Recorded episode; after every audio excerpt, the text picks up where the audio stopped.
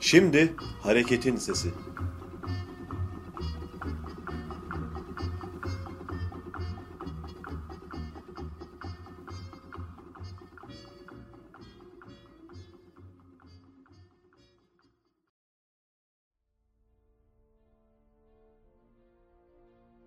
İnsanlık dünya çapında kapitalizmin yıkıcı etkileriyle yüzleşirken sermaye de kendi sisteminin sonuçlarıyla boğuşuyor.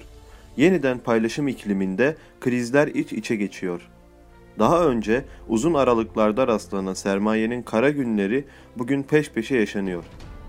Aşırı boyutlarda büyüyen üretim kapasitesinin buna denk bir tüketim kapasitesiyle karşılanmıyor olmasının yanında daralan pazar alanları, büyüyen ve pazarda yayılarak rol almaya başlayan yeni aktörlerin varlığı süreçte gerilmenin, rekabet ve yeniden paylaşım ikliminin temel nedenidir. Buna konjonktürel olarak koronavirüs salgını ve petrol fiyatlarındaki düşüş rekabet eklendi ve krizler iç içe geçti. Emekçiler hiçbir koruma tedbirinin alınmadığı koşullarda çalışmaya devam ediyor. İşten çıkarmalar yasaklanıyor. Yalanı altında patronlara çalışanları ücretsiz izne çıkarma olanağı veriliyor. Evden çalışmak zorunda kalanlar ise gece gündüz demeden çalışmak zorunda bırakılıyor. Yaşamın tümü işe dönüştürülüyor. Salgının önlenmesi için uygulanmayan tedbirler halkın sesinin kesilmesi için uygulanıyor. Belediyelerin bağış kampanyasının yasaklanması için İçişleri Bakanı'nın işkillenmesi yetiyor. Sosyal mesafe konusunda alınmayan önlemler sosyal medya ve benzeri konularda alınıyor. Rıza ve itaat dışındaki her türlü fikir ve pratik güvenlik sorunu olarak görülüyor. Halk sağlığını değil, sermayenin geleceğini korumayı hedefleyen saray rejimi açısından güvenlikçi politikalar sağlık kaygısının önüne geçmiş durumdadır. İhalelere, kayyum atamalarına Erdoğan'ın yetkisinin artırılmasına ara verilmemiş olması bunun ifadesidir. Son infaz yasasındaki tercih, iktidarın sınıfsal duruşunun göstergesidir. Muhalif hiç kimsenin kapsama alınmaması bundan sonra uygulanacak politikalara dair ipucudur. Suçtan ve tehditten ne anlaşıldığına dair bir derstir. Rejimin bir yönetememe krizinde olduğu, son yaşanan istifa sürecinde de ortaya çıktığı gibi içeride çeşitli çatlakların da olduğu görülüyor. Ancak kendiliğinden bir çöküş, emekçiler yararına kendiliğinden bir çözüm beklenmemelidir. Eğer salgınla beraber yaşanacak değişim konuşulacaksa, bunların biçimsel ayrıntıları değil, sınıf ilişki ve çelişkileri yani üretim ilişkileri üzerindeki etkisi konuşulmalıdır. Koronavirüsün etkisiyle beraber kriz koşullarında önümüzdeki süreçte sermayenin birikim modelinde değişimden çok sermayenin el değiştirmesi, iflaslar ve el koymalar beklenmelidir. Bu konjonktür küresel boyutta ekonomik, siyasal ve sosyal krizin derinleşmesi halidir. Dolayısıyla itiraz ve hak mücadelelerinin de yüksek düzeyde seyredeceği bir sürecin habercisidir. Sürecin ilk ihtiyacı asgari demokratik bir program çerçevesinde muhalefetin çeşitliliğini kapsayacak siyasal araçları ortaya çıkarma sorumluluğudur. AKP ile, sermaye ile veya Erdoğan'la aynı gemide değiliz. Virüs herkese eşit olarak vurmuyor. Sürü bağışıklığı uygulanarak fiilen ölüme terk edilen emekçiler işe gitmek zorunda kalırken egemenler saraylarından, köşklerinden, konforlarından vazgeçmeden yaşamlarını sürdürüyor. Hastalık da her tehdit gibi eşit değil, sınıfsal olarak vuruyor. Açıktır ki hemen yarın olmasa bile kimlik sorunlarının değil, sınıf mücadelesinin öne çıkacağı bir dönem kapsın. Sınıf mücadelesinin öne çıkacağı bir dönemin kapısındayız.'' Eğer bu sürecin halk yararında sonuçlar üretmesini istiyorsak, hazırlıklı olmak, yetenekler ve imkanlarımızı geliştirmek durumundayız.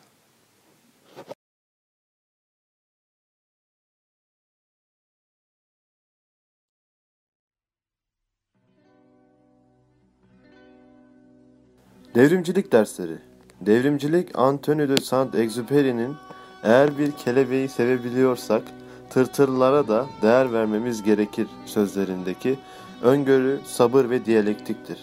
Aşk, yaşam ve devrimcilik tanımlarımız birbirini tamamlamalı. Nasıl ki denizi şarkıdaki gibi bulut, gemi, yosun ve balık diye ayrıştırıyor, bulutuyla, gemisiyle, balığıyla, yosunuyla deniz olamıyorsak, deniz gezmiş gibi yaşamı bir bütün halinde devrimcileştiremiyorsak, aşkı, kavgayı ve yaşamı da birbirinden ayrıştırıyoruz. İçini doğru dolduramıyor, sonra da alternatifini üretemediğimiz şeyi taklit etmeye başlıyoruz. Mülkiyet ilişkilerini, bireyciliği, yarış ve rekabeti farklı bağlam ve kamuflajlar içinde yeniden üretiyoruz. İlişkilerimiz sevgi, ilgi ve güven üretmiyor. İşte tam da bu nedenle devrimcilik üzerinde konuşmaya, yazmaya devam etmeli. En karanlık tariflerin yapıldığı, en koyu kuşatmaların yaşandığı koşullarda dahi şafağa inebilmeli, yanılgıların yılgınlık üretmesine izin verilmemelidir. Devrimcilik insanlaşmanın en yoğunlaşmış biçimidir. Devrimcilik ne bir nostalji, ne bir alışkanlık, ne de taraftarlık meselesidir. Devrimcilik, sisteme tepeden tırnağa alternatif bir kimliktir. Bu kimliğin içini, gereklerini salt kavgayla doldurmak olası değildir. Evet, devrim mevcut sistemin bir bütün halinde yıkılmasıdır. Evet, devrim mevcut sistemin bir bütün halinde yıkılmasıdır. Ama bu yıkıma alternatifin eşlik etmesi şarttır. İşte bu yıkım ve üretim sürecinin emekçileri olan devrimciler aynı zamanda kimlik oluşturma, taşıdıkları kimliği somutlama sorumluluğu taşır. Bu anın sosyalizmidir. Sınıflı toplum engellerini aşıp gelecek ufkuyla hayatı örgütleyebilmektir. Dayatılan hiçliğin ve çaresizliğin yenilgiye uğratılabileceğinin programatik ifadesidir. Geçmişten öğrenmek veya salt birikim devri yetmez. Evet, dünden bugüne ezilenlerin mücadelesi ve değerleri adına oluşan tüm birikimlerin önemi vardır. Ama bu birikimler güncellenmeli, yeni üretimlerle geliştirilmelidir. Koca bir dünyadan, yaşamın bir bütün halinde yeniden üretilmesinden söz ediyoruz. Eksik noktalar var. Bakış açısında kör noktalar oluşabiliyor. Bunun için kavga nasıl yetmezse komün de yetmez. Tekrara düşmemek ve sistemi taklit etmemek için her konuda alternatifimiz olabilmelidir. Alternatifi üretemediğimiz her konuda ister istemez var olanı taklit ederiz. Ahlak söz konusu olduğunda feodal yanımız devreye girer. İş yaşamında patronumuzu, aşk yaşamında Türk filmlerini, disiplin denince ilkokul öğretmenimizi, seçimde burjuva partileri örnek alırız. Tam da bu nedenle yani parçayı yani parçayı bütünden ayırdığımız, örneğin kişisel yaşantımız ile devrimci kolektif yaşantımızı birbirinden kopararak yaşadığımız için adeta iki ölçü, iki yaşam biçimi içinde olduğumuz, dip geldiğimiz için devrimciliğin avantaj ve imkanlarını hayatımızın bireysel noktalarını taşıyamıyoruz.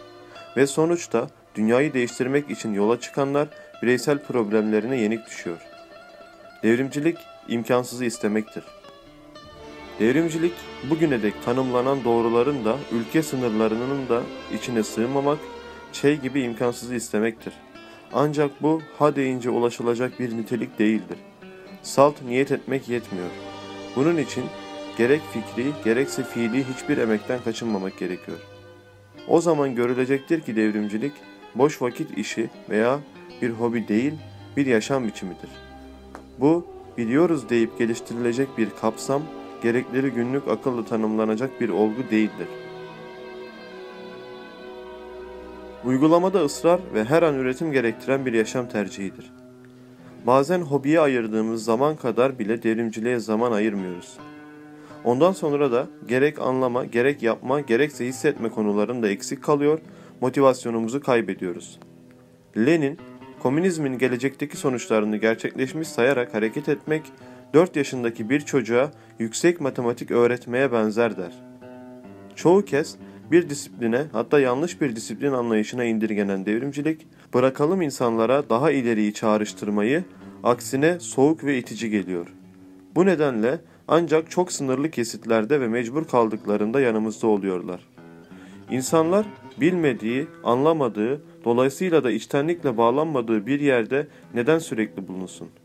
Bunun için neden vakit veya emek harcasın? Neden bedel ödemeyi göze alsın? Devrimciliği doğru anlatmak için evren, doğa, gerçeklik devrimcidir demek yetmiyor. Devrimciliğin gerekleri gibi artılarını, avantajlarını insana kazandırdıklarını, insanı nasıl güzelleştirdiğini, hayatın her noktasında ihtiyaç olan bir yöntem kazandırdığını anlatabilmek, somutlayabilmek gerekiyor.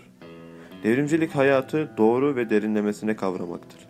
Hayatı doğru ve derinlemesine kavramak, biçimle yetinmeme ve öze inebilme şansı verir. Marx, gerçek ile görüngü aynı olsaydı bilime gerek kalmazdı der. O halde devrimcilik öze inebilme ve dokunabilme şansı veren bilimselliktir. biçimin ardındaki özü görebilme kabiliyetidir. Azla, verilenle veya görünenle yetinmemek, yaşamı anlamlı ve doyurucu bir duruşla karşılamaktır. Çok alanlı, çok yönlü ve çok çeşitli olan mücadeleyi dar pratikçi bir anlayışla tekleştirip salt kavgaya indirgediğimizde belki bizden iyi bir dövüşçü olur. Ama iyi, yeterli bir devrimci olmaz. Çünkü savaşın sıcak çatışmalardan ibaret olmaması gibi sınıflar mücadelesi de salt yumruk atmaktan ibaret değildir. Devrimciliği doğru ve yeterli anlatamadığımızda kalıcı ve istikrarlı sonuçlara ulaşmamız zordur.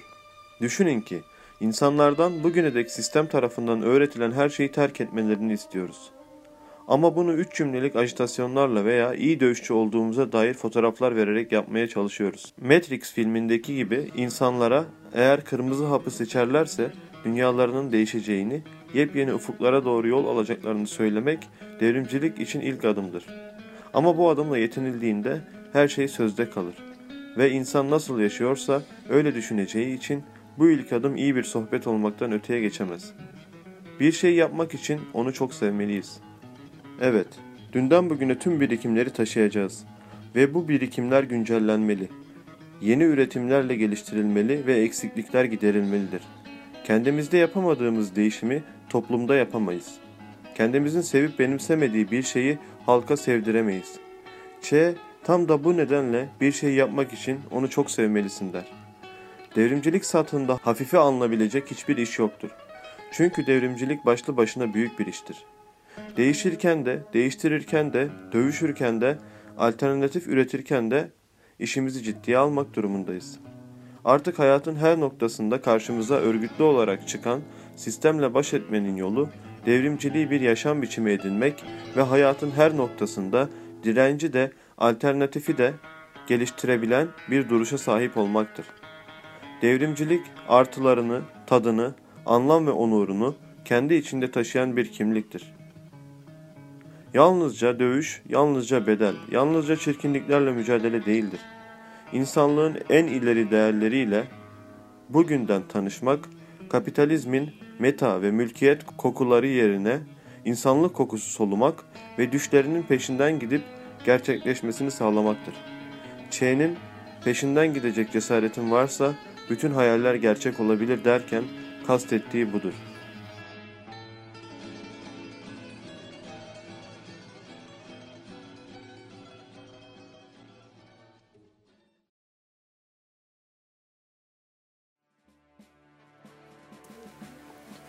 Devrim yolunda düşenlerin öyküsü.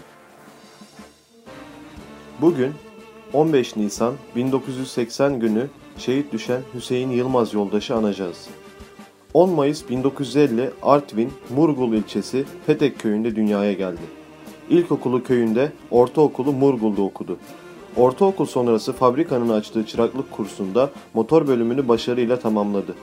Bursa'da Endüstri Meslek Lisesi'ni okurken diskle tanıştı. Liseyi bitirdikten sonra Murgul'a döndü. Hüseyin Yılmaz, 5 çocuklu bir ailenin 3. çocuğu olarak dünyaya gelir. Murgul, bakır işletmesinde işçi olarak çalışan babası cahil ve despot bir adamdır. Yaramaz denecek kadar hareketli, kabına sığmayan bir çocuk olan Hüseyin, devamlı babasının dayaklarına maruz kalır. İlk okul çağına geldiğinde evinden 3-4 kilometre uzaktaki Petek İlkokulu'na karda kışta eziyet haline gelen okul yollarından şikayet etmeden gider. Babasının işe gidip gelirken zorlanması nedeniyle aile Murgul'a taşınır. Kendinden büyük kardeşleri okutulmamıştır. Annesi ve anneannesinin araya soktuğu aile büyüklerinin baskısıyla Hüseyin Murgul Ortaokulu'na başlar. En ufak bir başarısızlığın onun okuldan alınmasına bahane olacağını bildiği için okulunda çok başarılı olur. Ortaokul sonrası fabrikanın açtığı çıraklık kursuna başlar. Motor bölümünü başarıyla tamamlar. Bu başarıdan sonra onu liseye göndermek istemeyen baba, Bursa'da yaşayan yakınlarının aile çevresinin çabalarıyla zoraki ikna edilir. Ve Hüseyin bu kez ailesinden, evinden ayrılarak Bursa Endüstri Meslek Lisesi'ne başlar. Artık özgürdür Hüseyin. İlerici, aydın insanlarla tanışır. Bol bol kitap okur. Politik olarak ufku genişler, diskle yakınlaşır ve katıldığı seminerlerde sendikanın ileri gelenleriyle tanışma fırsatı yakalar. Bir an önce Murgul'a dönüp işe başlamak niyetiyle liseyi hiç yıl kaybetmeden bitirir ve Murgul'a döner. Ülkenin mahirlerin denizlerin eylemleriyle sarsıldığı günlerdir. Hüseyin ve birkaç arkadaşı Mahir Çayan ve arkadaşlarının Kızıldere'de katledilmelerini protesto amacıyla Murgul'da bir eylem yapmaya karar verirler. Daha çok kasabanın üst düzey bürokrat ve idarecilerinin devam ettiği Etibank bakır işletmelerine ait kafenin yer aldığı parkın lambalarını kırarlar. Bu eylem nedeniyle dört işçi gözaltına alınır. Evlerinde bulunan kitaplara el konulur. Bu eylemde Hüseyin'in adı hiç geçmediği halde politik ortamdan uzak tutmak için ailesi Hüseyin'i askere gitmeye zorlar. Askerlik bittikten sonra Bursa'da çalışmak üzere Murgul'a terk eder. Bursa'da çalıştığı muhtelif işlerde işçilerle, sendikalarla yakın ilişkileri başlar. Bir yandan da öğrencilerle kalır ve öğrenci hareketlerine destek olur. Disk yöneticilerini Damar'daki demokrat aydın insanlarla tanıştırır. Onlarla birlikte Murgul'a gidip gelerek Disk'in Murgul Damar örgütlenmesine vesile olur. Sendikanın Murgul Damar'da çalışmasını istemesi üzerine tekrar Murgul'a döner ve Çağdaş Metal İş ile başlayıp Dev Maden Sen'de devam eden sendikal faaliyetlerini yeraltı maden işte yönetimde yer almadan sürdürür. Yeraltı maden işle tanışıp burada geliştirilen devrimci, sendik devrimci sendikacılığın içine girdikçe devrimci yol hareketinden insanlarla birlikte hareket etmeye başlar. Bu arada evlenmiş ve 12 Ocak 79'da bir kızı dünyaya gelmiştir. Artvin'de yükselen devrimci işçi hareketini devlet destekli faşist güçler endişeyle izler ve Hüseyin'in başlattığı bu mücadeleyi ve örgütlenmeyi kendi varlıklarına tehdit olarak görürler. Ülkenin her yerinde cinayet ve katliamlara başvurarak iç savaşı halka karşı derinleştiren faşist güçler Murgul'da da hazırlık içerisindedir. İstanbul Maltepe cezaevinden bu tür saldırılarda kullanılmak üzere kaçırılan faşist Sedat Hacıoğlu Murgul'a gelmiş ve bölgedeki faşistlerle işbirliği halindedir. Madende bir şeylerin planlandığı duyumunu alan devrimci işçiler hedef olabilecek arkadaşlarını ve sendika başkanını ayrıca Hüseyin Yılmaz'ı uyarırlar. 14 Nisan 1980 akşamı jandarmanın arama yapacağı söylentisi yayılınca ertesi gün fabrikaya silahlarını almadan gelen Hüseyin ve arkadaşları Sedat Hacıoğlu'nun da içinde bulunduğu bir grup faşist tarafından pusuya düşürülür. 8 kurşun yarası alan Hüseyin Murgul Devlet Hastanesi'ne getirilir.